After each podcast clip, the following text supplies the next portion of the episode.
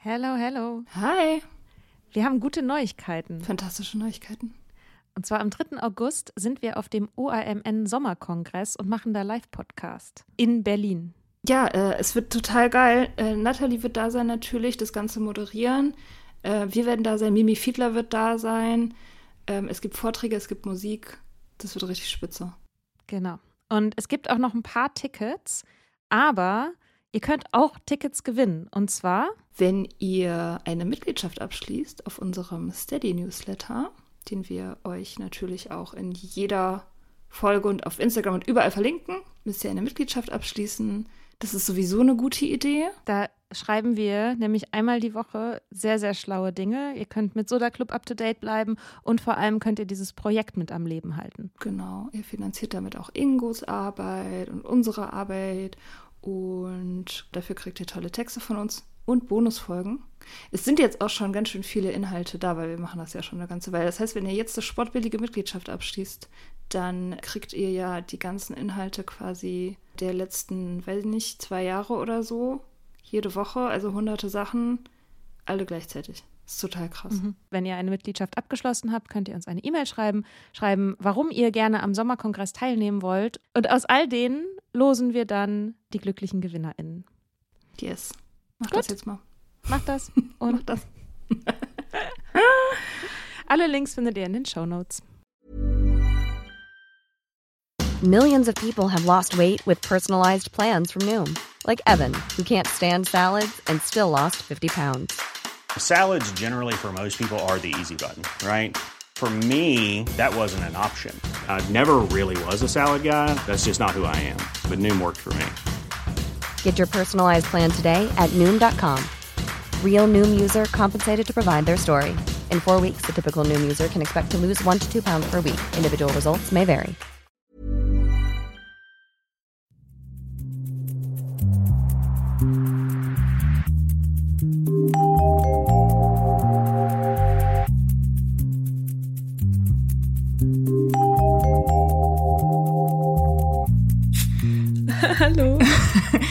Hi.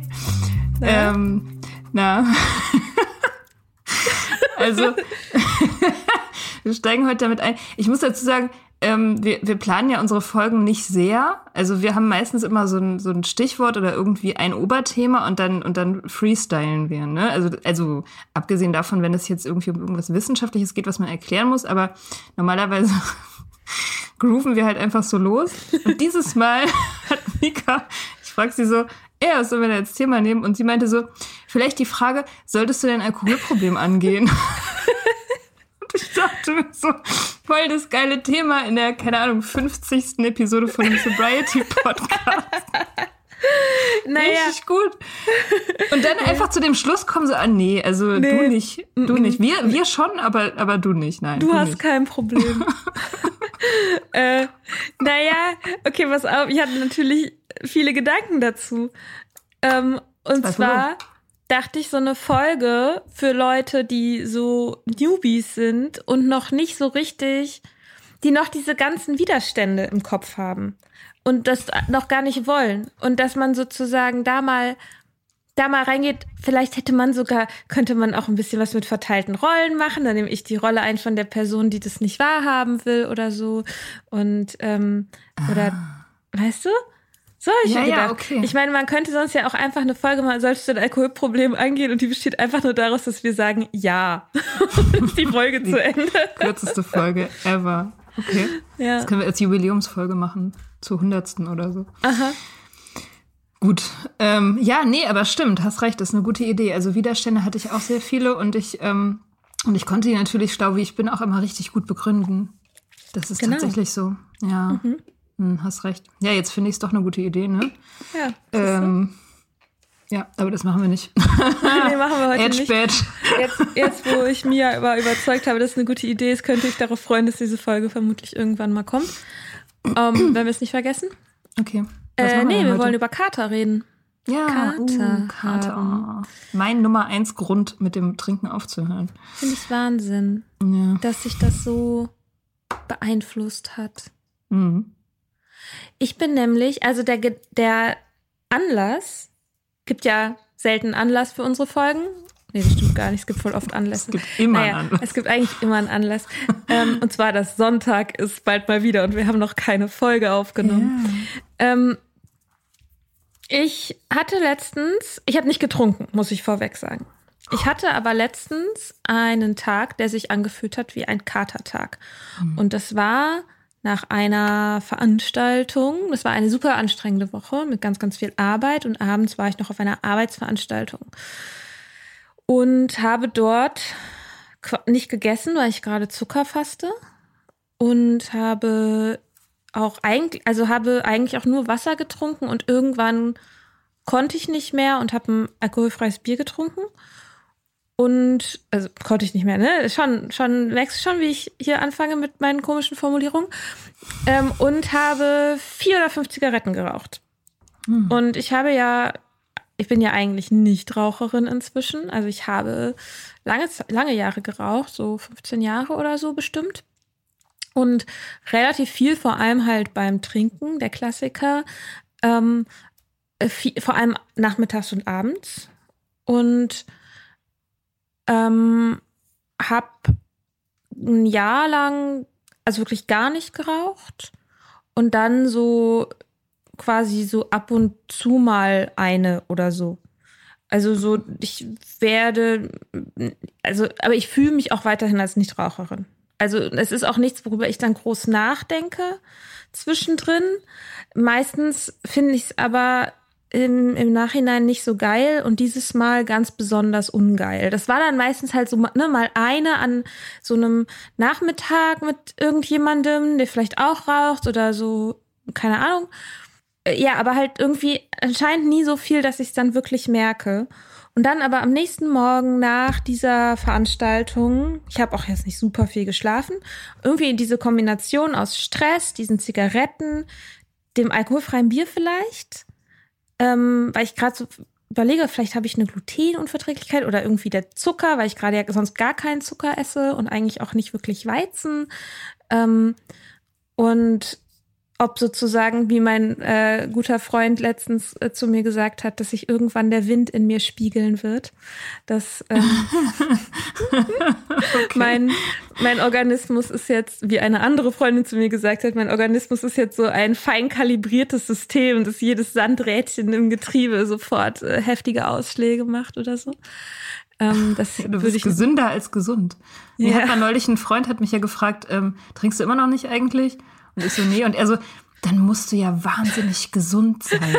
Ja, das ist da. Ich sage auch, boah, da hast bestimmt richtig gute Leberwerte. ja, sehr witzig. stimmt. Ja. Okay. Ähm, genau, und Kalibriertes. mein fein kalibriertes System aus dem Gleichgewicht. Die Prinzessin auf der Kippe. Und Das wird der Titel und das Titelbild für diese Folge. Die Ah, Prinzessin toll, ja. ähm, auf jeden Fall ging Oh es Gott, das ist ein Megatitel. Sorry, auf der Kippe ist ja sogar dann noch eine Ja, Redewendung. ist noch mal doppelt, ne? Alter, Ja. bam. Du bist gut Ja, drauf. darfst dein, darfst dein Buch so nennen. ähm, genau, und es ging mir wirklich schlecht. Es ging mir so schlecht. Ich bin früh aufgestanden, musste noch ein bisschen was arbeiten und dann um 14 Uhr so zur Vorlesung und, äh, Quatsch, Vorlesung, Fortbildung. Und ähm, die dann auch bis abends irgendwie um sieben oder so ging, also doch noch mal eine ganze Ecke. Und habe auch echt, ich habe so, ich habe stundenlang gebraucht, bis ich meine Sachen zusammengesucht hatte. Ich saß dann irgendwann da so in Unterwäsche, habe dann noch so eine so eine Videonachricht an eine Freundin geschickt und habe ihr einfach so gesagt, es geht mir so schlecht, es geht mir so schlecht. Ich konnte, ich konnte mich, ich habe sogar einen Instagram-Beitrag dazu gemacht, wie schlecht es mir geht. Oh Gott, oh Gott. Und es war so, also das war ja keine Krankheit, ne? Also es war wirklich, das fand ich so interessant, dass es, das hat sich wirklich angefühlt wie ein Kater. Mein Magen ist flau, ich habe irgendwie Bock auf fettiges Essen, ich will irgendwie richtig lange unter der Dusche stehen, ich fühle mich irgendwie dehydriert. Ähm, so. Hast du, hast du ähm, genug geschlafen an dem Tag oder nicht? Nee, also schon weniger als sonst. Aber also ich schlafe ja sonst auch, ich schlafe ja enorm viel. Also so bei sieben Stunden oder so ist es schon für mich dann krass. Also es waren, glaube ich, so sechs, sieben Stunden oder so habe ich schon geschlafen. Und da ist mir erstmal aufgefallen, krass. Das, das habe ich früher dauernd gemacht. Das war mal mein Leben. Wie, ja. wie habe ich das gemacht? Wie zur Hölle habe ich erstens überhaupt noch Sachen auf die Reihe bekommen? Mhm. Also jetzt vielleicht nicht, wäre jetzt kein Marathon gelaufen oder so, ne? Aber noch Sachen hingekriegt. Und aber auch gleichzeitig, wie konnte ich diesen Zustand für mich so tolerieren? Wie ja. wenig war ich mir eigentlich wert, das immer wieder zu machen, das mir immer wieder selbst zuzufügen und diese komplett verlorenen Tage für mich zu akzeptieren als etwas, das ist genug. Das ist okay. Das ist okay, so wie ich es mache. Das war für mich voll der voll der krasse Aha-Moment irgendwie. Hm. Ja, ich kenne das. Ich, ähm, ich finde, also ich fühle mich tatsächlich eigentlich immer verkatert, wenn ich sehr müde bin. Also wenn mhm. ich, wenn ich nur, wenn ich, also bei mir ist so der, der Breaking Point, das sind so fünf Stunden. Wenn ich fünf Stunden geschlafen habe, dann geht's mir richtig dreckig. So, auch wenn alles andere cool ist, wenn ich gut esse und alles super psychisch und so, aber bei fünf Stunden Schlaf oder, oder unter sechs Stunden da, da, da fühle ich mich völlig zerstört. Und das mhm. ist sehr vergleichbar mit einem Kater. Mhm. Und da denke ich mir auch jedes Mal, wie konntest du, wie konntest du das Leben ertragen? Das, das war ja immer, also ja, oft, es war oft so, es war mehrmals die Woche so bei mir. Mhm. Ja, genau. Also und man, selbst wenn es, also vielleicht an Tagen dann auch nicht unbedingt so war, dass es, ähm, dass man sich halt noch regeneriert hat dann. Mhm. Ne? Also man war sozusagen, man war ja in dieser Schleife, in der der Körper gar nicht komplett überhaupt zur Regeneration, wo Regeneration, der regenerierte Zustand nicht der Normalzustand war, mhm, sondern genau. der, der Moment, der, der Zustand, entweder man ist betrunken oder man regeneriert sich vom Trinken. Ja. Weil das kann ja auch durchaus mal drei Tage dauern. Ja. So. Und ja. Warum? Wahnsinn. Naja, also ich meine, irgendwie ist es ja so, mh, mm, man toleriert es deswegen, weil man sich nicht fragt, wie gut müsste es eigentlich sein, sondern man fragt sich eher, wie schlimm könnte es noch werden. Also der Gedankengang ist ja immer so, ist es schon schlimm genug, um aufzuhören? Ist mhm. das Leben, was ich jetzt führe, schon schlimm genug und ungewöhnlich schlimm genug im Vergleich mit anderen, irgendwelchen anderen ausgedachten Leuten, ähm, um sozusagen auf, mein, auf den Drink zu verzichten? Du mhm. fragst dich ja nicht, wie gut könnte mein Leben stattdessen aussehen? Das ist ja nicht der mhm. Gedankengang, weil der Default-Modus den wir auch irgendwie lernen in der Gesellschaft, ist ja, aufhören mit Trinken macht man nur, wenn man unbedingt muss. Mhm. Weil Trinken ist super und alle mhm. machen das. Und deswegen aufhören ist immer ein Opfer. Und da muss man schon eine große Motivation haben, um den Shit durchzuziehen, weil das eigentlich Kacke ist. So, das lernt ja. man ja. Und deswegen, deswegen betrachtet man das halt irgendwie von der falschen Seite. Ähm, das, also das war bei mir auf jeden Fall irgendwie die Erklärung. Ich habe das, ich habe das gar nicht so gesehen, so wie, wie geil könnte ich mich eigentlich fühlen. Das mhm. war überhaupt nicht der Gedankengang. Bei mir war es schon, also ich habe zum Teil, glaube ich, dieses Abgefucktsein auch ein bisschen genossen. Also so, ja. ich glaube, das hatte ein bisschen was auch davon, dass ich so schlecht da drin war, mir selber Pausen zu gönnen oder zu nehmen und dann Katertage wie so, ja, eine Selbstvergiftung, selbstinduzierte Krankheit und damit hast du eine Entschuldigung oder eine Legitimation dafür nichts zu machen und schlechtes Essen zu essen und auf dem Sofa rumzugammeln oder so. Und was bei mir tatsächlich auch noch mit reinkommt, ist, dass ich dieses dumpfe Gefühl ähm, durchaus auch genossen habe, weil dann Impulse, also auch ein bisschen so ein ADHS-Ding, was mir so im Nachhinein klar geworden ist, weil dann Impulse runtergeregelt waren und mhm. ich mich zum Teil auf bestimmte Sachen sogar besser konzentrieren konnte. Auch habe ich mir zumindest eingebildet. Ähm, das, ne, Kater hat er jetzt nicht, hat ja, war ja nicht wirklich hilfreich dafür. Aber ist halt so ein bisschen, keine Ahnung, ähm, mir tut die Hand weh, also hacke ich mir den Arm ab. Und dann ist das Problem auch gelöst. Also so die Logik so ein bisschen. Ja. Ähm, und, und das ist, glaube ich, ich es auch immer als einen okayen Trade-off gesehen habe. Dafür hatte ich ja einen geilen Abend. Also, und sozusagen der, der, der Kater war dann auch ein bisschen der Maßstab dafür, wie geil der Abend davor war. Und natürlich gab es diese Momente, wo ich so dachte, boah, war es das jetzt wirklich wert? Klar gab es das, aber es war irgendwie auch normal. Zu, dass das einfach, das ist quasi geborgtes Glück, weiß jeder. Nächsten Tag zahle ich den Preis dafür. Ja. Ist okay. Ja, ja, ja, da, ja, das ist halt dann wieder so ein Faktor mit, man hinterfragt das nicht. Man hinterfragt das nicht. Man assoziiert halt einfach per Default Alkohol trinken mit Spaß haben. Ja, das war bei mir schon Ja. auch so. Ich habe auch, also ich kenne auch diesen Effekt oder kannte diesen Effekt, dass ähm, das ist vielleicht ein bisschen so ähnlich wie dieses äh, stumpfe Gefühl bei dir, dass ich, wenn ich einen Kater hatte, manchmal auf so eine spezielle Art kreativ sein konnte, Mhm.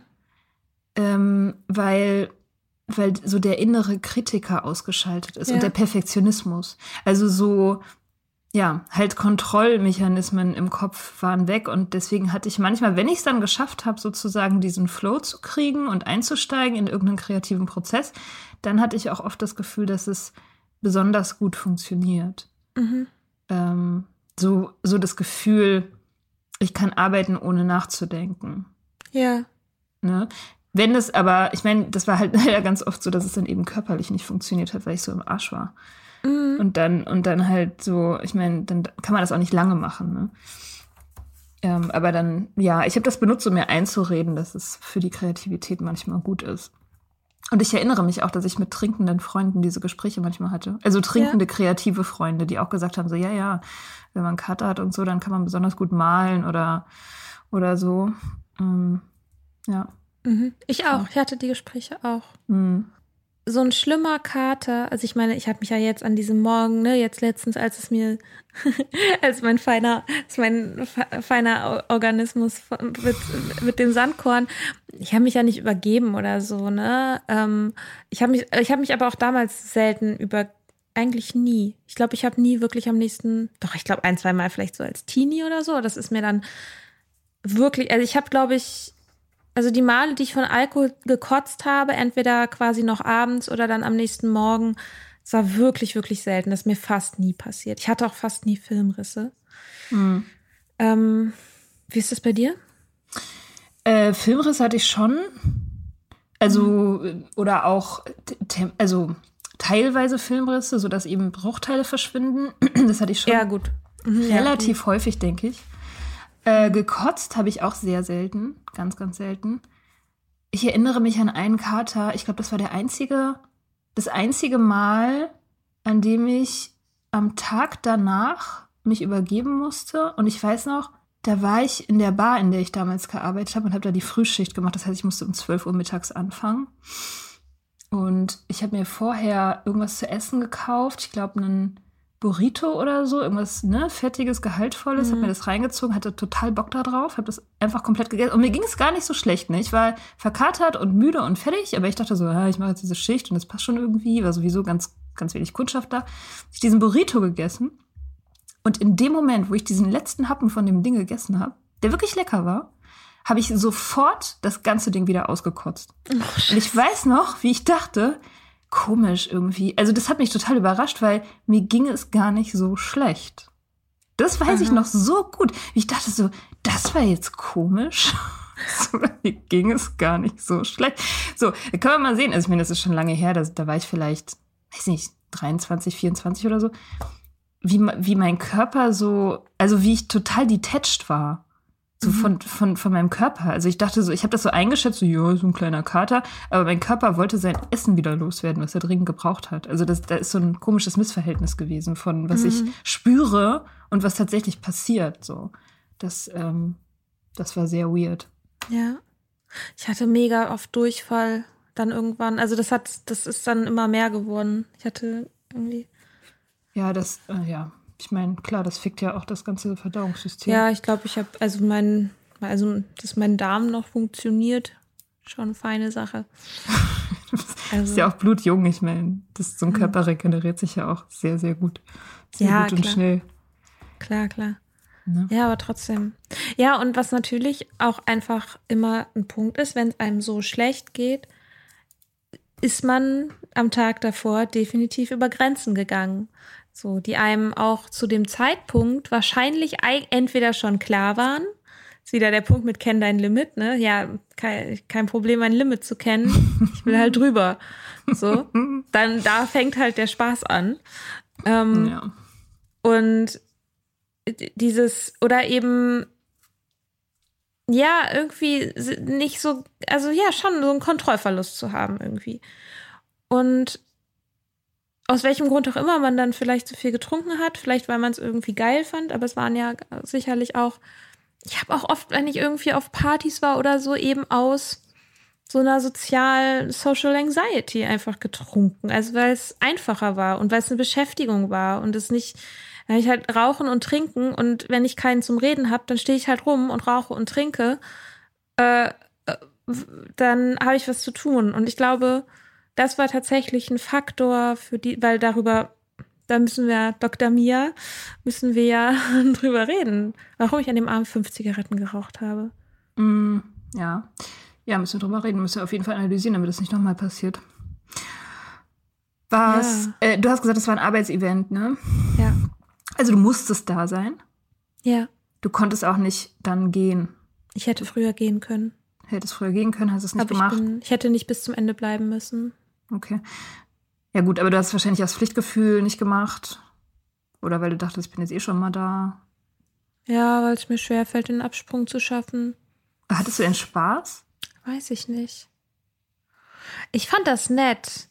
Und ich fand es irgendwie auch wichtig, weil es eine Situation war, in, also ich ja diesen Job unter Corona-Bedingungen angefangen habe und es quasi das erste Mal war, dass ich überhaupt mit Kolleginnen und Kollegen irgendwie sozi also so Freizeit verbringen, also so was Soziales. Also es war ja sozusagen, ja gut, also ja schon, ich habe da schon Sachen gemacht, aber es war schon auch ein, ein Freizeitding so, ne, so ein bisschen.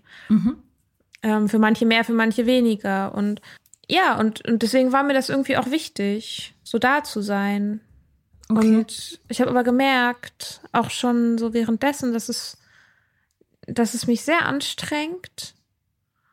Ähm, und dass ich, also ja, wie gesagt, ich habe auch nicht so wirklich was gegessen, weil ich irgendwie so an diesem Zuckerding festhalten wollte.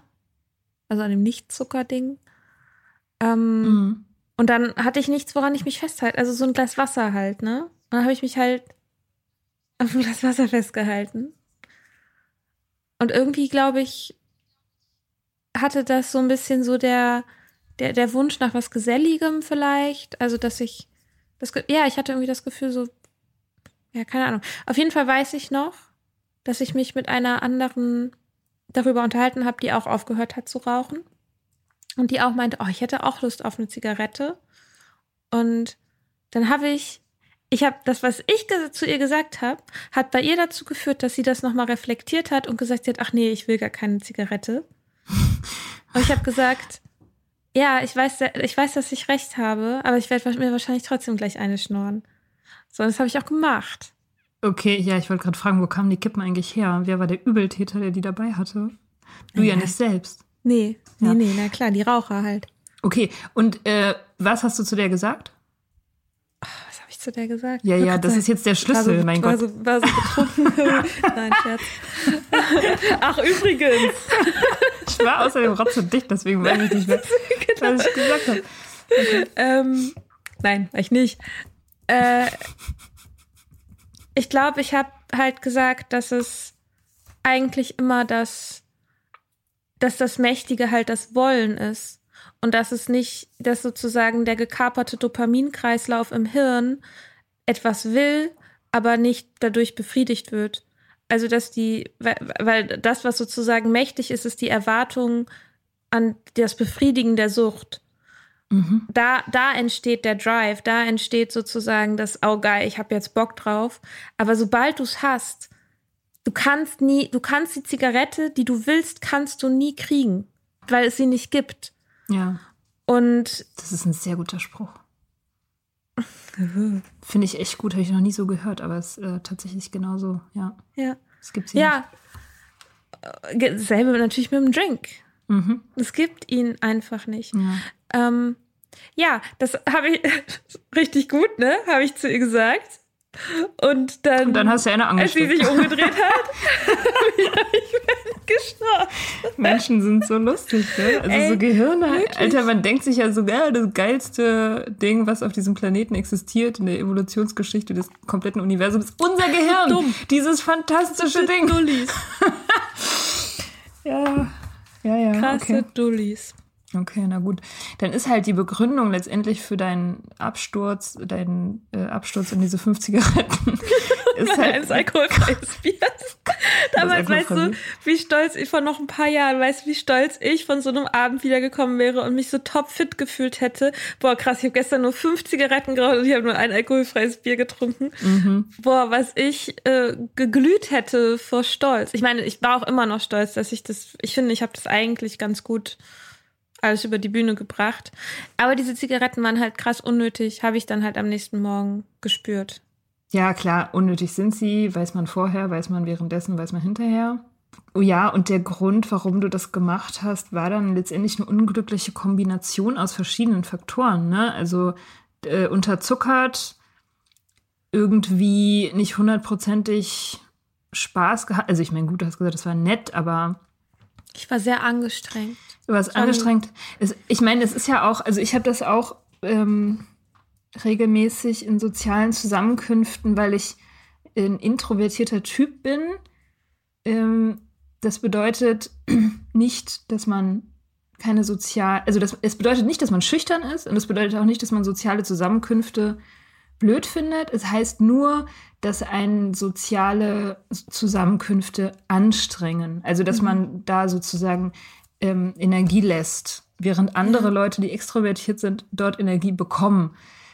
Und das, ähm, das ist bei mir so und, und das macht halt dieses Erschöpfungsgefühl dann, was man hat. Und, und dann, wenn man nicht, wenn man nicht weg kann oder sich selbst einredet, dass man nicht weg kann, dann macht es halt anxious und man sucht nach einem Fix. Und das war halt in dem Moment eben das Nikotin. Ja. Ähm, Ja, und ich finde ehrlich gesagt, also es ist halt auch schon, finde ich, so ein bisschen Next Level, so, äh, nen- also natürlich ist es möglich und beim nächsten wird es auch garantiert besser werden, aber ich finde schon, es ist ein bisschen Next Level, also ohne Alkohol, ohne Zigaretten, ohne Zucker, ohne Essen. ja, Man ist einfach nur so da und Ja, hat nichts, woran man sich halten kann. das ist wie so eine Ähm, buddhistische Nonne. Das, das ist eine Ja. Aufgabe für Geistliche. Ja, aber wirklich. Ja. Ja. Ich, ich finde es auch. Also, ich meine, ich, ich erinnere mich an meine erste nüchterne Party. Also, es war wahrscheinlich nicht meine erste nüchterne Party, aber die erste, an die ich mich wirklich vividly erinnere. Ähm, da, da, also, das hätte ich ohne Rauchen auf gar keinen Fall überstanden. Das war, ich kannte da kaum Leute. Das war eine WG-Party.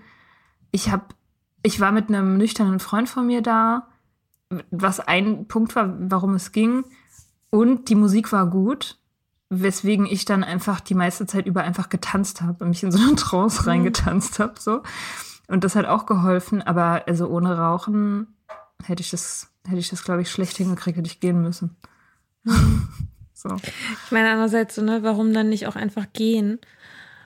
Ähm, ja man denkt Weil sich halt natürlich, so, wenn du sowas, wenn du so ein Hilfsmittel brauchst, um irgendwo zu bleiben, dann ist es ja eigentlich schon ein Zeichen dafür, dass, an dass dieser Ort gerade nicht der Ort ist, an dem du sein mm, willst. ich weiß nicht das würde ich halt bei diesem Beispiel nicht wirklich unterschreiben weil es war tatsächlich eine total gute Party und ich hatte Spaß und das waren coole Leute am Ende und es war auch so eine Art von Party, wo du dann hinterher so in der Küche mit den letzten Überlebenden sozusagen so tiefschürfende Gespräche führst über Philosophie und so, so wie das sein sollte. Ja. So, und das war schon cool. Und, und das ist eben bei mir so. Ich, ich kann, ich kenne coole Partys, die mich aber trotzdem anstrengen, weil eben dieses, einfach dieses Zusammensein mit, mit vielen oder mehreren Leuten, von denen ich vielleicht auch nicht viele richtig gut kenne, das zieht einfach enorm viel Energie. Auch wenn ich Spaß habe und auch wenn ich mhm. irgendwie das Gefühl habe, ich kann, ich habe irgendwie interessante Sachen zu erzählen, ich langweile mich nicht und so. Aber trotzdem ist es so, dass, äh, dass ich mich davon erholen muss am nächsten Tag. Mhm. Und ja, und deswegen, also gehen, also gehen ist auf jeden Fall die Antwort, wenn man sich akut gefährdet fühlt, dass man trinkt. So, das, dann ist gehen mhm. auf jeden Fall hundertprozentig die Antwort. Aber das war in dem Fall nicht so und ich und ich wollte nicht gehen. Und ich bin auch froh gewesen im Nachhinein, dass ich nicht gegangen bin. So. Mhm als frischer Nichtraucher hätte ich dann halt gehen müssen. aber es war ja zu ja. dem Zeitpunkt nicht der Plan. Ja, aber ich dachte auch, dass dieser Kater und eine Kater-Episode vielleicht ja auch ein ganz guter Anlass ist, mal so den Weg nachzuzeichnen, den Alkohol so durch unseren Körper macht, weil normalerweise mm. sind ja die richtigen Kater sind ja von Alkohol verursacht, von mehr Alkohol, als man es hätte konsumieren sollen, mhm, wollen. Mhm. Der Körper sagt einem das, weil er sagt, hallo, ich bin vergiftet. Und ich habe mal so, ich dachte, ich erzähle das mal. Genau, also, du trinkst Alkohol und tatsächlich wird eine ganz geringe Menge von Alkohol auch über die Schleimhäute im Mund aufgenommen. Also nur eine kleine. Und dann wandert es in den Magen. Und dort werden so ungefähr 10 bis 15 Prozent absorbiert von dem Alkohol. Ähm, und ganz interessanter Punkt, wenn man nämlich Alkohol auf leeren Magen trinkt, dann rauscht der quasi einfach ziemlich direkt weiter in den Dünndarm, weil es gibt so eine Barriere zwischen Magen und Dünndarm. Und wenn man was gegessen hat, dann ist so, also das sorgt quasi dafür, dass das Essen eben nicht direkt durchrutscht, sondern dass es lange genug so im Magen ist, damit es von, von der Säure so zersetzt werden kann. Ähm, wenn man nichts gegessen hat, dann rauscht es quasi einfach so durch und kommt dann schneller in die Blutbahn. Also es wird im Dünndarm dann sozusagen absorbiert. Und dieser Dünndarm ist, der hängt ja nicht, wie man das aus Zombie-Filmen so kennt, hängt es ja nicht einfach einem so raus, sondern eigentlich ist das ja dran, also ist ja dran, fest mit Venen quasi an ver, verkabelt. und ähm, sehr wissenschaftlich heute. Sehr wissenschaftlich. Ähm, und der, genau darüber wird sozusagen der Alkohol vom Dünndarm in die Venen und dadurch kommt es in die Leber. Die Leber ist übrigens viel größer, finde ich, als man denkt. Meine Leber heißt Charlotte. Wichtiger Scientific Fact. Und die Leber ist halt richtig krass. Also erstmal finde ich super gruselig, dass die Leber stumm leidet. Ja. Ähm, also sie kein Schmerzempfinden hat. Ähm, und vor allem ist sie aber in der Lage zur Regeneration. Also eben nicht nur sozusagen die Heilung wie eine Wunde zusammenheilen kann, was ja ganz stark auch mit Narbenbildung zusammenhängt, sondern wirklich sich zu regenerieren. Das ist gut für uns.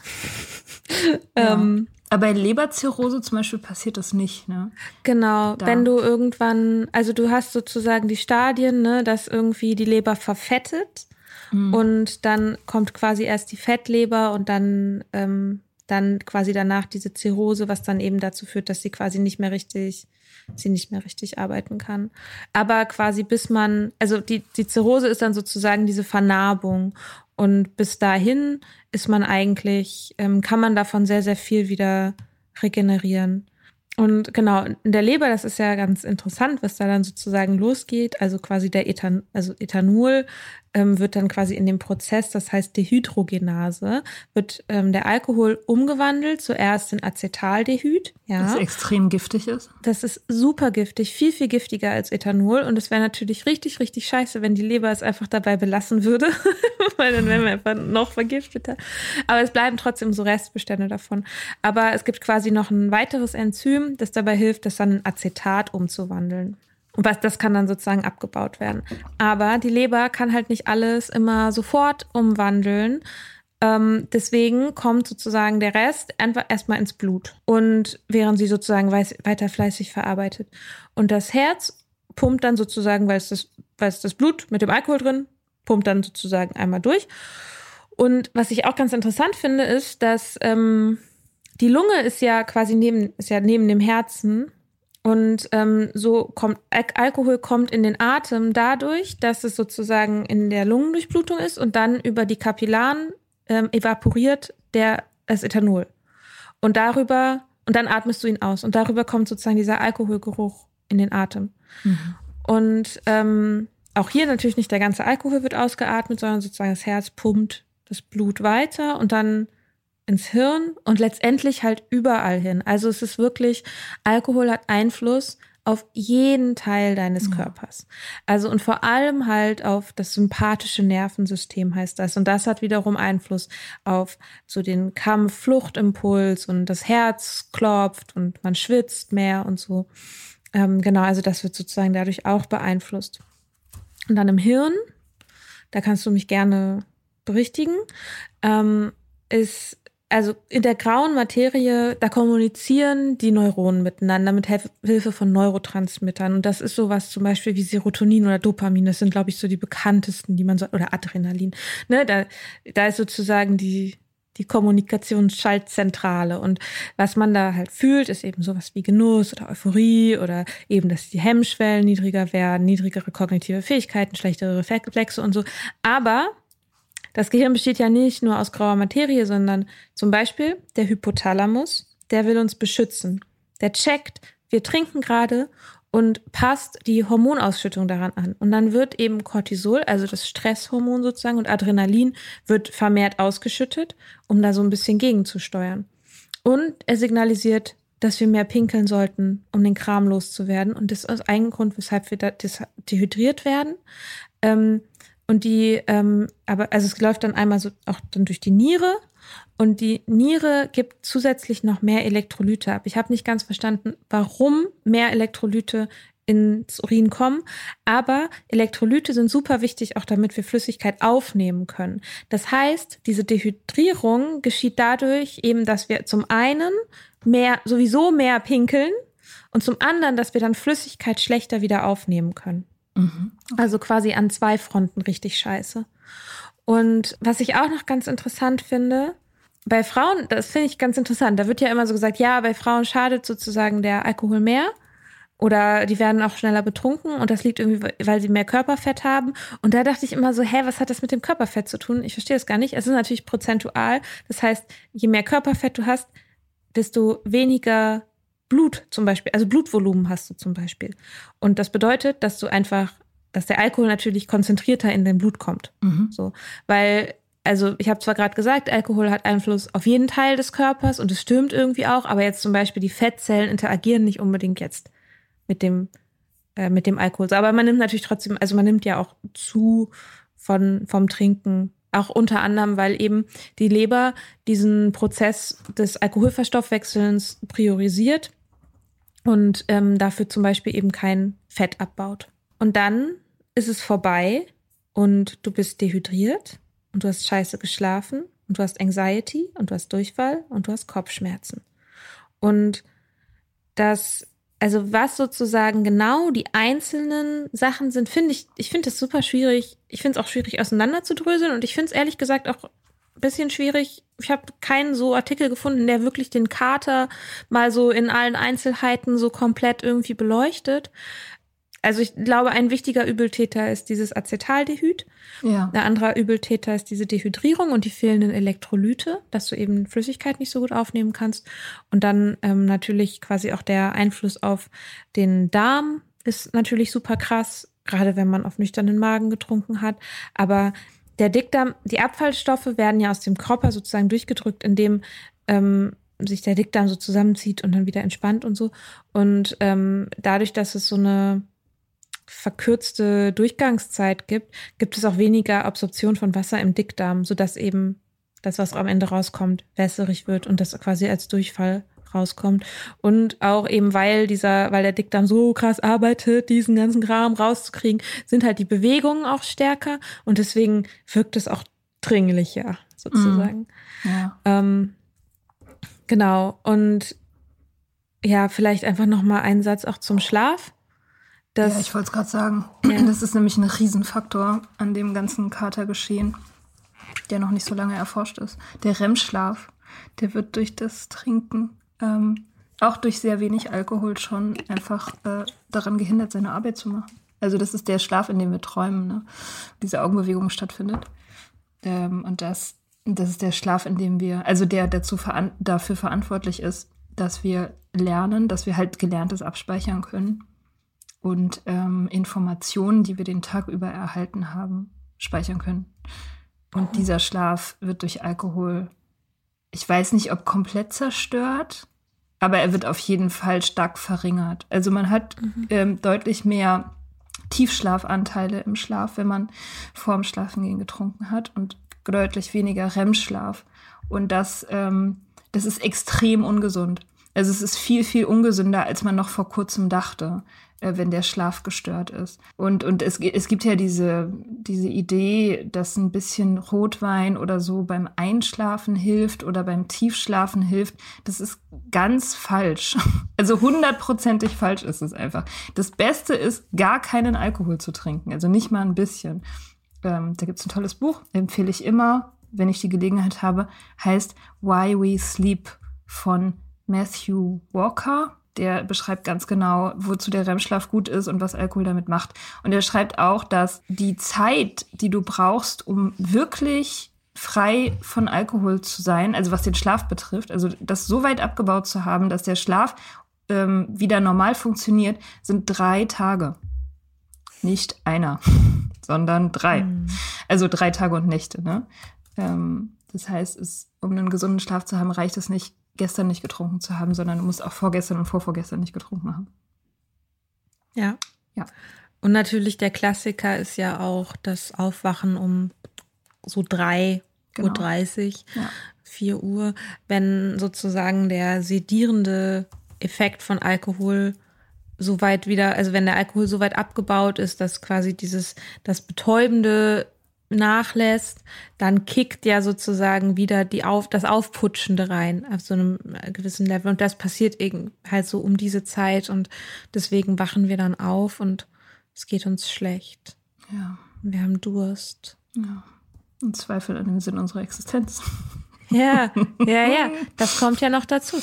Also diese Anxiety, Ja. Hangover Anxiety, das, ich weiß nicht, da kannst du, glaube ich, auch mehr zu sagen, aber Äh, ja, ich, also Anxiety ist, ich weiß nicht genau, das auseinander zu friemeln ist ein bisschen schwierig. Also es gibt ja einmal diesen Faktor mit den Neurotransmittern, also dass das Alkohol eben greift in das das GABA und das Dopam äh, Quatsch, das GABA und das Glutamatsystem. Das glutaminerge System heißt es, glaube ich, greift Alkohol ein. Da wird Entspannung reguliert. Also da wird entschieden sozusagen, da wird die Balance hergestellt im Gehirn zwischen Entspannung und Reizweiterleitung, also zwischen Entspannung und Aufregung. Also letztendlich auch irgendwie zwischen Wachheit und Entspanntsein. Und da greift Alkohol ein und wenn du viel oder regelmäßig Alkohol trinkst, dann gerät dieses Sys- System insofern aus dem Gleichgewicht. Es werden mehr Rezeptoren für die ähm, erregenden Neurotransmitter gebildet. Und diese Rezeptoren, die bleiben da, auch wenn der Alkohol schon längst weg ist. Also das ist permanent. Und deswegen ist es so, dass wenn man den Alkohol weglässt, also auch schon am Tag danach, treffen mehr Neurotransmitter auf mehr ähm, Rezeptoren. Was bedeutet, du bist, also die Reizweiterleitung funktioniert besser und schneller ohne den Alkohol. Und insofern aber bist, bist dann überreguliert. Also du, du nimmst zu viele Reize auf. Es passiert zu viel Reizweiterleitung. Und das macht dich nervös und anxious. Also weil du halt, du bist super, super wach, du kannst dich nicht entspannen. Und daher kommt dann auch, ich glaube, das habe ich schon mal irgendwann erklärt, ähm, irgendwann dieses Zittern der Hände am Morgen. Das, das liegt daran, dass du mehr äh, Rezeptoren für diese äh, Glutamat-Neurotransmitter hast irgendwann in deinem Kopf. Das ist ein Grund für die Anxiety.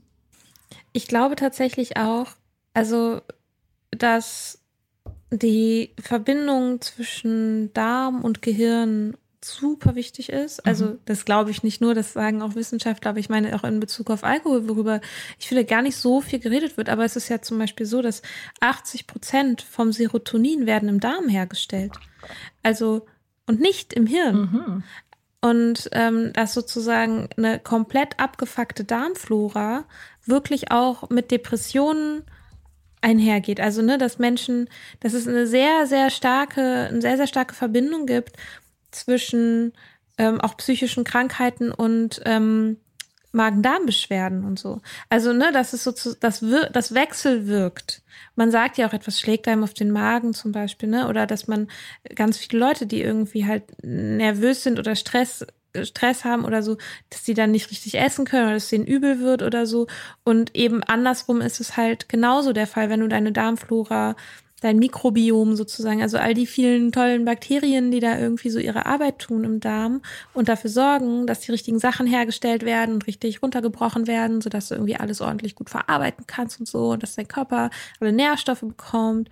Ähm, dann, und wenn du die halt permanent abfuckst, dann hat das natürlich Einfluss auch auf deine Stimmung. Also, was zum Beispiel ähm, ich tatsächlich hatte, wo ich dann mal nachgelesen habe, das kann auch mit Alkohol zu tun haben, das muss nichts mit Alkohol zu tun haben, aber ich hatte auf jeden Fall einen Mangel an B12 und an, was ist das, was Schwangere immer nehmen? Folsäure. Ähm, genau, da hatte ich auf jeden Fall einen Mangel. Ähm, auch in einer schon ziemlich aktiven Trinkzeit.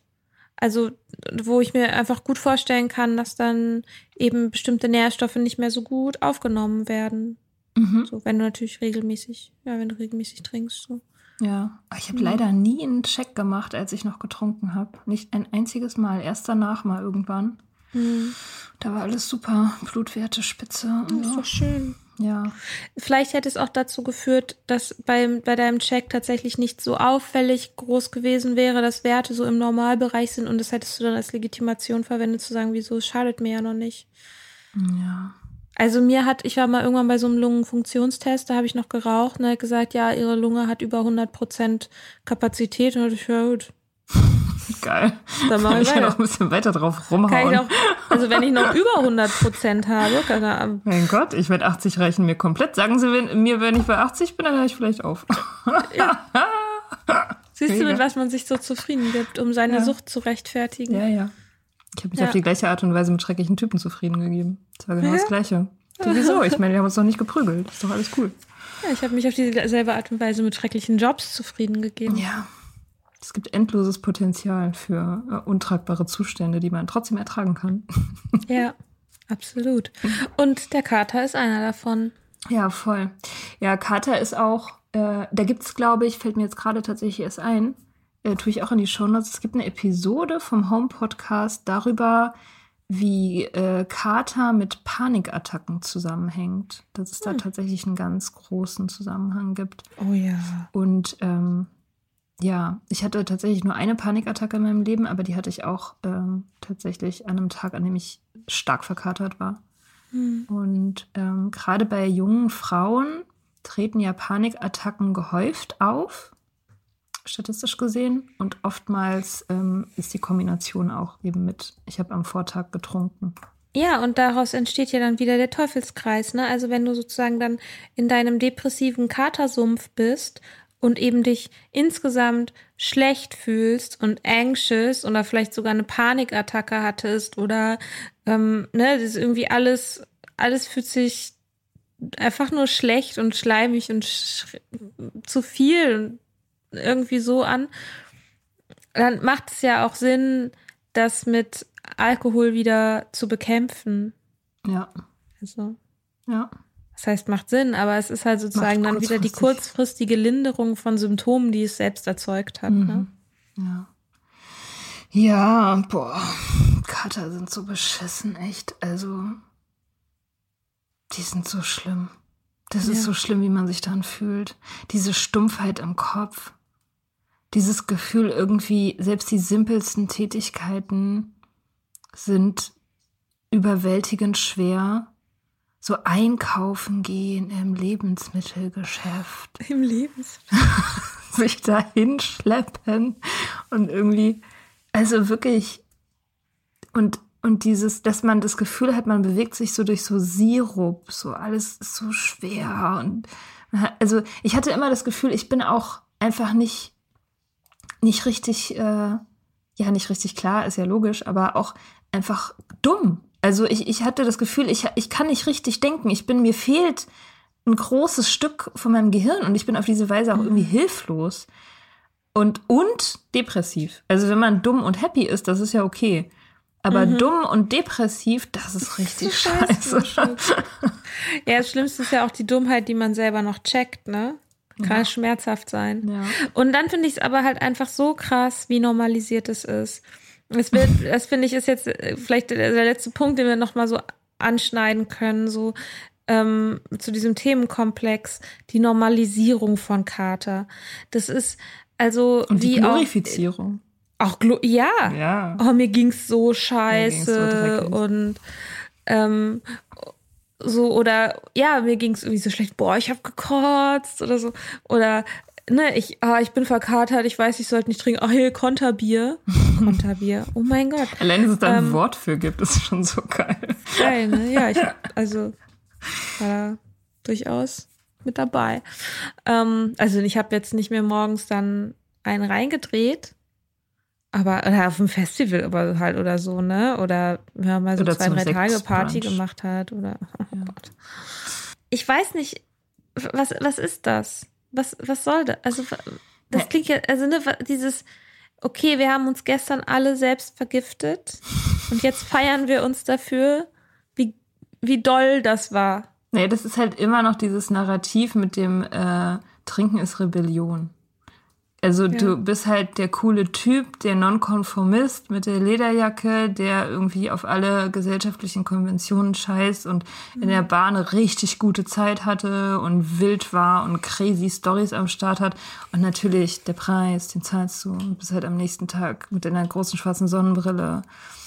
Und du sagst dann allen Leuten, die sollen bitte nicht so laut reden und so. Und das ist halt, es wird ja auch voll viel in so Serien so, so stilisiert, ne? Als, als mhm. Attribut von einer coolen Person, die jetzt irgendwie mit so einer großen Sonnenbrille und so, äh, so völlig verkatert so rumhängt und irgendjemand kommt rein und der ist richtig happy und ausgeschlafen und zwitschert so vor sich hin, so, ah, Morgenstund hat Gold im Mund. Und das ist aber nie die coole Person. Die coole Person ist immer die, die verkatert ist. Und sie sagt so, boah, die halt's Maul, geht's nicht gut, geht's scheiße. Und so. Ja. Ja. Vielleicht ist der Verkaterte die Figur, die wir erzählen, um unseren Zynismus tragfähig zu machen. Also oder gesellschaftskonsensfähig zu machen. Mhm. Der Zynismus, den wir uns sonst nicht trauen, auszuleben, die, das Antisoziale, das äh, halt die Fresse, das trauen wir uns nicht und wir brauchen einen gesellschaftlich akzeptierten Rahmen, das ausleben zu können und Figuren zu haben, an denen wir das erzählen können. Und die sind Sympathieträger. Also vielleicht ist sozusagen, sind diese Erzählungen ähm, von, vielleicht gehört die Erzählung des Katers einfach genauso zur Erzählung von Alkohol dazu und hat wieder ihre eigene gesellschaftliche Funktion. Ja, ja, das glaube ich schon. Das glaube ich schon, dass das stimmt. Ich habe mal irgendwann so ein Manifest gelesen für den Kater. Und das war, glaube ich, speziell für irgendwie für Autoren oder Schriftsteller, warum der Kater ein wichtiger Zustand ist und warum er eine ganz eigene Schönheit hat. Und da ging es auch ein bisschen um diesen Aspekt der Kreativität und des Außenseitertums und so. Ich suche den mal raus, den Artikel. Vielleicht finde ich den noch. Ähm, ja weil das war ganz, da habe ich mich ganz toll aufgeregt. Und ich glaube aber, dass der alt ist und dass ich den auch früher schon mal gelesen habe, als ich noch getrunken habe und das total geil fand und eine, und eine willkommene, ein willkommenes Narrativ äh, für, mein, für meine ständige Verkatertheit. Ja, letztendlich ist es ja immer die Funktion der Rückversicherung, kollektives Rückversichern, dass der eigene Konsum okay ist. Ja. So. Das ist, am Ende ist das ja immer das. Und wenn man sagen würde, wenn man jetzt in einer Runde wäre und sagen würde, ja, äh, ich war so verkatert, Alter, ich habe gekotzt, so, ne, aber war auch ein geiler Abend und so. Und dann die Reaktion wäre, oh, Scheiße. Du hast so viel getrunken, dass du dich am nächsten Morgen übergeben musstest, weil, dein, weil es deinem Körper so schlecht ging. Ich glaube, da solltest du mal hingucken. ähm, dann. Dazu haben wir auch schon eine Folge. Was? Dazu haben wir auch schon eine Folge gemacht. Sollte man jemanden auf sein Alkoholproblem ansprechen? Ja, nein, dazu haben wir noch keine Folge gemacht. Die muss noch. Ach so, doch, stimmt. Ach, ich dachte, du meintest, sollte ich mein Alkoholproblem angehen. Ja, ach so, nee, die kommen noch. Ja, nee, genau, aber sollte ich jemanden auf sein. Nee, aber sozusagen, das ist ja. Also, so, funktio so kann ja dieser Spruch nicht funktionieren. Wenn alle so reagieren würden, dann gäbe es diese Sprüche nicht. Ja. Sie funktionieren halt nur deshalb, weil, die, weil Alkohol so verbreitet ist. Es würde ja mit Crystal Meth nicht funktionieren, außer in einer Runde von Menschen, die alle sehr viel Crystal Meth nehmen. naja, ist doch so. Ja, ich stelle mir gerade so eine Runde vor. Das ist nicht so lustig. sonntags zum Brunchen treffen. Oh, gestern wieder richtig viel Crystal So viel Meth. Meth. Meine mein Zähne. Mir ist schon wieder ein Zahn ausgefallen. Oh, ja, ja, mein Gott, du kennst das. Muss ein guter Abend gewesen sein, ja, wenn schon muss die Zähne gewesen sein. Das rausfallen. hat sich richtig gelohnt. Ja, aber der Unterschied ist halt wirklich nicht, also es ist halt kein großer Unterschied. Nein. So, der Effekt, also der, ich habe, ja, ich habe so getrunken, dass mein Magen-Darm-Trakt völlig im Arsch ist. Lustig. Ähm, ist er ja, da gehört er ja hin, ne? Ja, Äh, ja, ist halt, ist halt absurd. Ja, voll. Also ja, das kann man ja auch wirklich nicht oft genug sagen. Alkohol ist äh, körperlich betrachtet eine der gefährlichsten Drogen. Und das ist, also die, die Alkohol, also Alkohol als weiche Droge zu be bezeichnen und die anderen, so wie Kokain, Heroin etc. als harte Drogen, ist irreführend. Es ist einfach wissenschaftlich gesehen totaler Bullshit. Alkohol ist eine super harte Droge. Ähm, jetzt noch mal so nebenbei, weil man das eigentlich immer mal wieder sagen muss. Oh, ich habe noch eine Idee für eine Folge. Mhm. Und zwar eine Folge für, wenn man sich mal fragt, ob man übertreibt mit dieser ganzen Sobriety. Können wir vorher ein bisschen recherchieren? Können wir die wichtigsten Punkte zusammentragen und nochmal so ein paar, paar Facts und so, wenn man mal wieder, weil manchmal, ich kenne das von mir auch. Ich habe manchmal so das Gefühl, so, ja, ja, es, es übertreibst du nicht ein bisschen? Ist es wirklich so schlimm? Und dann lese ich wieder irgendeine Statistik und denke mir, oh mein Gott, es ist so schlimm. Ja, ja, ja, doch, es ist wirklich so schlimm. Ja, das, äh, das wäre gut als Folge. Aber die, ich meine, die Hauptzielgruppe, die man damit erreichen will, ne, die erreicht man ja irgendwie nicht, ne? Das ist irgendwie das Problem. Uh, wir nennen sie einfach sowas wie, warum Trinken richtig geil ist und gut für die Gesundheit. und dann ist es so ein trojanisches Pferd für die Leute, die irgendwie nach Rechtfertigungen googeln. Und dann kommen die auf uns und hören dann die Folge und werden dann so voll krass bekehrt und leben dann ein gesundes und glückliches Leben. Ha, reingelegt. Bam, you idiot. Die Idioten. Nee, es, also es fiel mir nur ein, weil ich auf Zypern, da, äh, da habe ich mit so einem Typ geredet, mit einem von den Typen, die da gewohnt haben. Und es ging halt auch ums Trinken und so, da ging es ja dauernd drum, weil wir halt nicht getrunken haben und warum denn und ist doch alles irgendwie nicht so schlimm und bla bla bla. Und ich meinte dann, ich habe dann irgendwie auch sowas erzählt, irgendwie so ein, so ein Ding, ja, Alkohol verursacht, ähm, keine Ahnung, sieben verschiedene Arten von Krebs und schädigt alle Organe und ist eben tatsächlich viel schlimmer als Heroin zum Beispiel. Also rein körperlich betrachtet, also auf die, auf, das, auf die, die Wirkung auf die Organe und das Gehirn und so, ist halt nachweislich schlimmer, zerstörerischer als Heroin. Und der Typ meinte einfach so, glaube ich nicht. glaube ich nicht. Nö, glaube ich nicht. Und ich so, ja, das ist aber keine Frage deines persönlichen Glaubens. Das sind halt wissenschaftliche Fakten. So, was du glaubst oder nicht, ist völlig egal. Und er so, nö, glaube ich nicht. Ja, gut, ich meine, wenn du mir das jetzt so sagen würdest und da keine Quelle für hast. Ich kann dir Quellen geben. Ja, okay, Also, gib mir doch Quellen. Ja, ich glaub's geb dir euch, ja. ich knall euch zu mit Ich hätte trotzdem Quellen. gerne Quelle. Ja. Ja, machen wir eine Folge. Mal eine Folge Quellenarbeit mit Mia und Mika. Nee, aber der Punkt ist, ich hätte dem ja Quellen geben können, aber der wollte es einfach nicht wissen. Natürlich nicht. Ist- ja, na klar. Ne, darum geht's klar. ja. Die, die Leute wollen es halt. Ja, ich hätte es auch nicht wissen wollen. Ich, ich wusste es und wollte es nicht wissen. Also ich wusste es und wollte es gleichzeitig nicht wissen, sozusagen. Ja. Ich habe mich aber auch erst mit der Wirkweise von Alkohol beschäftigt, als ich nüchtern geworden bin. Ich wollte es nicht wissen vorher. Ich, also nicht im Detail.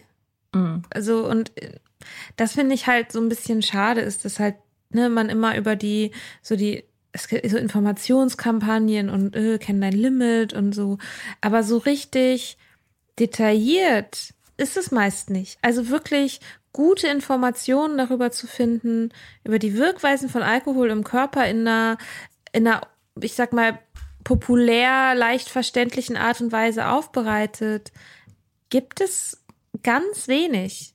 Ja, gibt super wenig. Das und stimmt. dann nur so in so Nischen irgendwie. ja, Oder hatten wir auch zum Beispiel sowas, könnte man ja auch voll gut im Bio-Unterricht machen. Das wäre Weil das wäre ja, in- das wäre interessant. Also das, weil das, das, weil Leute, da, daran würde man sozusagen sich, glaube ich, auch tatsächlich einfach biologische Abläufe ein bisschen besser merken können.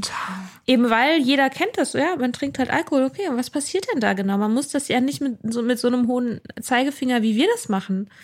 Also, naja, Ja, voll. Als Schülerin hätte mich das auch mega interessiert. Also so Ja. im Teenageralter, klar, da hat jeder Berührungspunkte mit und ist irgendwie spannend und es ist anwend also anwendbar, haha.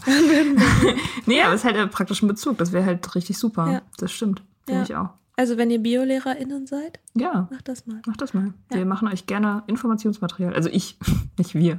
Ja. Danke, Danke, dass du mich gleich mit einbeziehst. Informationsmaterial. ähm, ja. Na, man könnte tatsächlich mal einen Artikel schreiben. Mm, Ich ja, ja, nicht Zeit zum Schreiben. Ja, ich habe, äh, ich auch. Also ich schreibe die ganze Zeit, aber immer nur für Geld. Das ist ja dann immer nicht so interessant. Ähm, ja, also ich habe ja angefangen darüber zu schreiben und habe dann aber das eben in diesen Cartoon umgewandelt, der ja immer noch in Production ist, weil ich das Geschriebene dann ein bisschen trocken fand. Genau. Aber da kommt auf jeden Fall noch mal irgendwie zweites Kapitel demnächst. Cool. Ja. Ja. könnte man ja tatsächlich auch um diesen Körperaspekt nochmal erweitern, jeweils in den einzelnen Körperteilen. Cool. Also ich, ich bin gerade an der Leber. Also ich bin gerade i- inside what happens inside your liver sozusagen. Da gibt's ja auch Cool. genau diese Ja. verschiedenen Enzyme. Das ist ja alles gerade schon angerissen. Und dann gibt's ja auch noch dieses MEOS-System.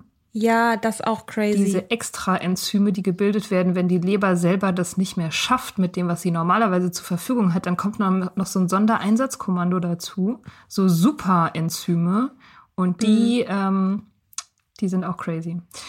Genau, aber dazu mehr. Und die im- bilden sich auch nicht zurück. Genau, die bilden sich nie wieder zurück, bleiben immer da. Und die sind zum Beispiel verantwortlich dafür, dass du ähm, deinem Arzt, also deinem, deinem, äh, wie heißt das, Amnesie, Anamnese? Nee, Amnesiearzt, der Typ, der dich betäubt, dem muss man immer vorher sagen, wenn man Alkoholiker war, ähm, weil diese MEOS, diese Enzyme, die sind nicht nur für den Alkohol zuständig, sondern auch für andere betäubende Substanzen, zum Beispiel eben diese Beruhigungsmittel. Und die, krass. wenn du, ich gerade eine Revelation, ich sehe Ja, das hier im Gesicht es so, Ja, nee, aber das ist ja voll die wichtige Information für, ihr seid die Zielgruppe, ihr da draußen. Ja, exakt, genau. Also den, dem Arzt das immer sagen, weil diese, diese MEOS, die bleiben da, wie gesagt, die sind irreversibel und die er, erhöhen die Toleranz. Also die nicht, also nicht nur die Toleranz in der Wirkung, sondern auch die Toleranz im Alkoholabbau und im Abbau anderer betäubender Substanzen. Das bedeutet, wenn du viele davon hast, dann kann es sein, dass du während deiner Vollnarkose einfach mal aus deiner Operation aufwachst weil eben diese MEOS schnell, schneller mit, dem, mit den Substanzen fertig sind als bei einem normalen Menschen, der die nicht hat. Und das halt, und eben, genau, dadurch, dass sie sich nicht zurückbilden, ist es auch scheißegal, ob du zehn Jahre lang nicht getrunken hast. Exakt. Kann man die, weißt du, ob man da die, ob man die messen kann im Blut? Nee, das weiß Noch? ich nicht. Das weiß ich nicht. Oh, das wäre mal interessant. Das würde mich interessieren, ob ich, ob ich das habe. Ja, ja, ja, das man das stimmt. so. Das würde ich auch gerne wissen. Also hier, ich habe da, warte mal, ich habe Informationen dazu aufgeschrieben. ADH, das ist dieses normale Enzym, zerlegt 90 Prozent des Drinks. Zusätzlich zu ADH wird für die restlichen 10 Prozent MEOS produziert, heißt mikrosomales alkoholoxidierendes System. Bei übermäßigem Konsum steigt der Anteil dieser speziellen Enzyme. Dieser Prozess beginnt bereits bei Blutalkoholkonzentrationen von 0,5 Promille. Ja, es ist, genau, und dadurch steigt ja auch Toleranz, ne? Genau. Also deswegen kann man dann immer mehr trinken. Und das Toleranz bildet sich ja auch nicht zurück. Mhm. Also das ist auch, was man, wenn man jetzt irgendwie ähm, zehn Jahre dann nicht betrunken hat oder so und dann wieder anfängt, dann fängt man nicht bei Null an. Und das ist, glaube ich, das finde ich ganz interessant, weil es ist halt eben dann nicht auch, ist dann eben auch nicht nur das Suchtgedächtnis, was irgendwie dazu führt, dass Leute sofort sehr schnell oder dass viele Menschen sehr schnell wieder auch noch heftiger drinstecken, mhm. eben man, weil der Körper nicht bei Null anfängt. Gibt da keine Uhr, die man zurückdrehen kann. Ja, ja. Das ist ja. meine Oma, ne? Die, äh, die war ja auch große Trinkerin und die hat zehn Jahre nicht getrunken. Ne? Die war einmal in der Reha, als, meine, als mein Vater noch ein Teenager war und hat dort eine Entgiftung gemacht plus Therapie. Also sie war ein paar Wochen weg und hat dann zehn Jahre nichts getrunken. Und dann ähm, hat sie an Silvester ein Glas Sekt getrunken. Und das war letztendlich, das hat sie dann niedergestreckt. Also das, dann hat sie nie wieder aufgehört. Mhm. Und es war sofort wieder so auf, äh, auf einem auf einem exzessiven Level. Also es ging ganz schnell. Und das ist super das ist beängstigend. So hm. Das ist sehr beängstigend. Ja. Irgendwie, da würde ich gerne nochmal auch, guck mal, wir planen jetzt hier live und in Farbe planen wir jetzt unsere Folgen, aber Folgen. Äh, ähm, äh, da würde ich gerne mal irgendwie einen Arzt oder irgendwie einen Experten oder sowas zu reinholen. Also, weil das hat sicherlich. Oh, stimmt, wir sollten mal einen Arzt einladen. Das ist eine gute Idee. Wir sollten mal Leute einladen, die, die wissen, womit, wovon sie reden, nicht immer nur uns. Ja, ja. Ja, manchmal googeln wir ja unsere Themen, während wir sie besprechen. Das stimmt. Ja, auch manchmal vorher, so wie heute.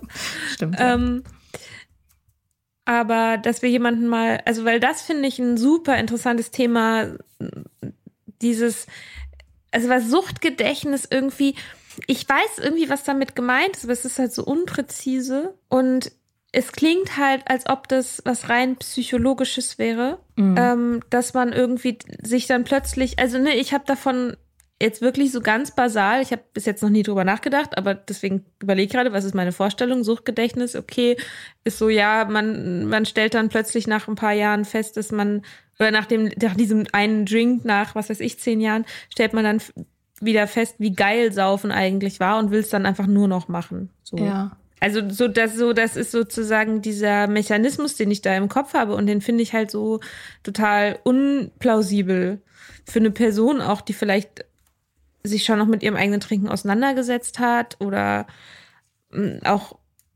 Sachen in, in ihrem Leben auch verändert hat und so. Und was da sozusagen welche Macht, oh, super scary, ehrlich gesagt. Ja, voll, total. Ja, lass uns da mal wen fragen. Ja, es gibt ja Ärzte, die auf, ähm, auf so Sucht spezialisiert sind. Ich will eine Frau. Ich wollte es gerade sagen. Ich wollte es dann doch nicht sagen, weil ich dachte, jetzt sei kein Sexist, Mia. Sexistin. Na, bis ja, ich, ich dachte auch, eine Frau wäre besser. Ähm, naja, bis jetzt hatten wir auch nur Frauen. Es ist auch irgendwie tatsächlich schwierig, ähm, alte Gemälde zu finden, wo zwei Frauen und ein Mann drauf sind, die, wo es nicht irgendwie unterschwellig um Sex geht. Und das ist ja immer meine, meine Strategie für die Episodenbilder. Ich brauche ja immer Bilder mit drei Frauen. Ja, ja noch ein Kontraargument. ja. Naja, ja, kann man ja mal recherchieren. Wenn euch da wer begegnet, könnt ihr uns das gerne schreiben. Ja. Wenn ihr denkt so, ah, die Person kann auch ein Mann sein, aber ähm, der könnte, der man mal schreiben könnte. Mhm. Vielleicht seid ihr selber Ärzte oder Ärztin und kennt euch gut aus. Vielleicht hören uns ja auch so schlaue Menschen mit Karriere zu. das wäre super. Die können dann auch äh, ja. äh, spenden. Wenn ihr eine Karriere habt, dann könnt ihr auch gerne Steady-Unterstützer werden, weil für Leute mit Karriere ist das ja. wirklich überhaupt gar kein Geld. Wir hatten übrigens letztens Serverprobleme. Ne? Oh, das wollte ich eigentlich nochmal ansagen irgendwann. Wir hatten irgendwie, hat mir auch eine geschrieben, dass E-Mails irgendwie nicht ankamen. Und ich glaube, vielleicht sind auch ein paar von den Willkommens-E-Mails sogar untergegangen. Also ihr kriegt eigentlich immer, wenn ihr uns, wenn ihr euch bei Steady anmeldet, dann bekommt ihr eigentlich immer eine E-Mail von uns. So, die ist nicht automatisiert. Deswegen dauert es manchmal ein paar Tage bis sich jemand mit ADHS hingesetzt und geschafft hat, E-Mail zu schreiben. Aber äh, eigentlich kriegt ihr immer eine und ist irgendwie, jetzt habe ich so ein bisschen Sorge, dass als ähm, jemand meinte, ähm, sie hätte versucht, uns zu schreiben per E-Mail, die hat uns dann per Instagram geschrieben, so, ne, aber ähm, dass da irgendwie, dass, dass sie immer so eine Meldung bekommen dass da was zurückgekommen ist und so. Deswegen, ähm, wenn ihr irgendwie so eine Willkommens-E-Mail noch nicht bekommen habt, dann könnt ihr uns auch ähm, direkt über Steady schreiben. Und dann können wir euch auch da antworten, so, das geht auch. Oder bei Instagram. Genau, nur oder bei Instagram. Also wir sind eigentlich auf relativ vielen Kanälen erreichbar. Also genau, aber meldet euch gerne. Also ihr sollt nicht, es soll euer Schaden nicht sein, wenn ihr schon so nett seid und uns unterstützt. Genau, ihr habt E-Mails verdient, liebevolle E-Mails von uns. Ja, also bis jetzt gab es eine. Nur, dass ihr euch jetzt nicht wundert. Aber vielleicht kommt demnächst mal eine neue. Huh, wir können demnächst mal einen Newsletter. Ja, ich habe auch einen, äh, einen fast fertigen Text äh, rumliegen. Ich habe gerade mega viel Arbeit. Aber ich schreibe den jetzt Ja, bald zu auch. Ende. Oh, ich habe noch einen Text über Jenny Elvers in der Schublade, Ja. den du sehr toll redigiert hast und dann hatte ich keinen Bock mehr. Ich habe mir sogar ihre Autobiografie reingezogen. Oh, die komplette? Na, nicht, nee. so weit ist die Liebe nicht gegangen. Wenn Jenny Elvers in unseren Podcast kommt, dann ziehe ich mir die komplette Bio Bi Autobiografie rein. Okay. So, Ja, jetzt haben wir uns irgendwie verfranst in unserer komischen Eigenwerbung. ja. ja, okay. Ja, habt einen schönen katerfreien Sonntag. Ja. Genießt ihn.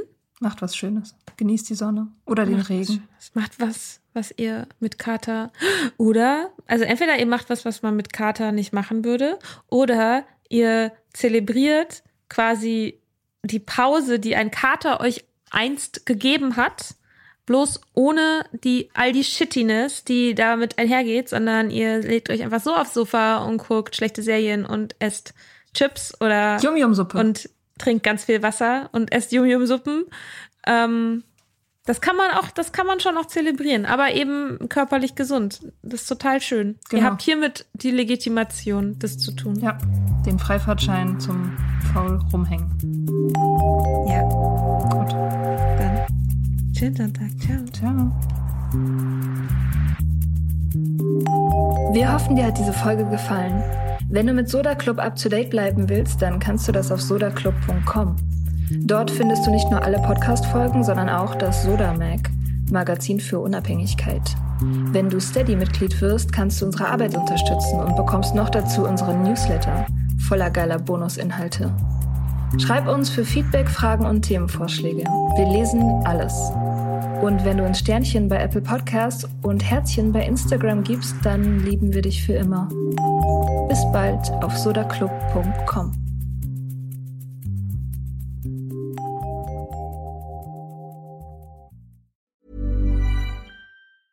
Normally, being a little extra can be a bit much, but when it comes to healthcare, it pays to be extra. And United Healthcare makes it easy with Health Protector Guard fixed indemnity insurance plans. Underwritten by Golden Rule Insurance Company, they supplement your primary plan, helping you manage out of pocket costs without the usual requirements and restrictions like deductibles and enrollment periods. So when it comes to covering your medical bills, you can feel good about being a little extra. Visit uh1.com to find the Health Protector Guard plan for you.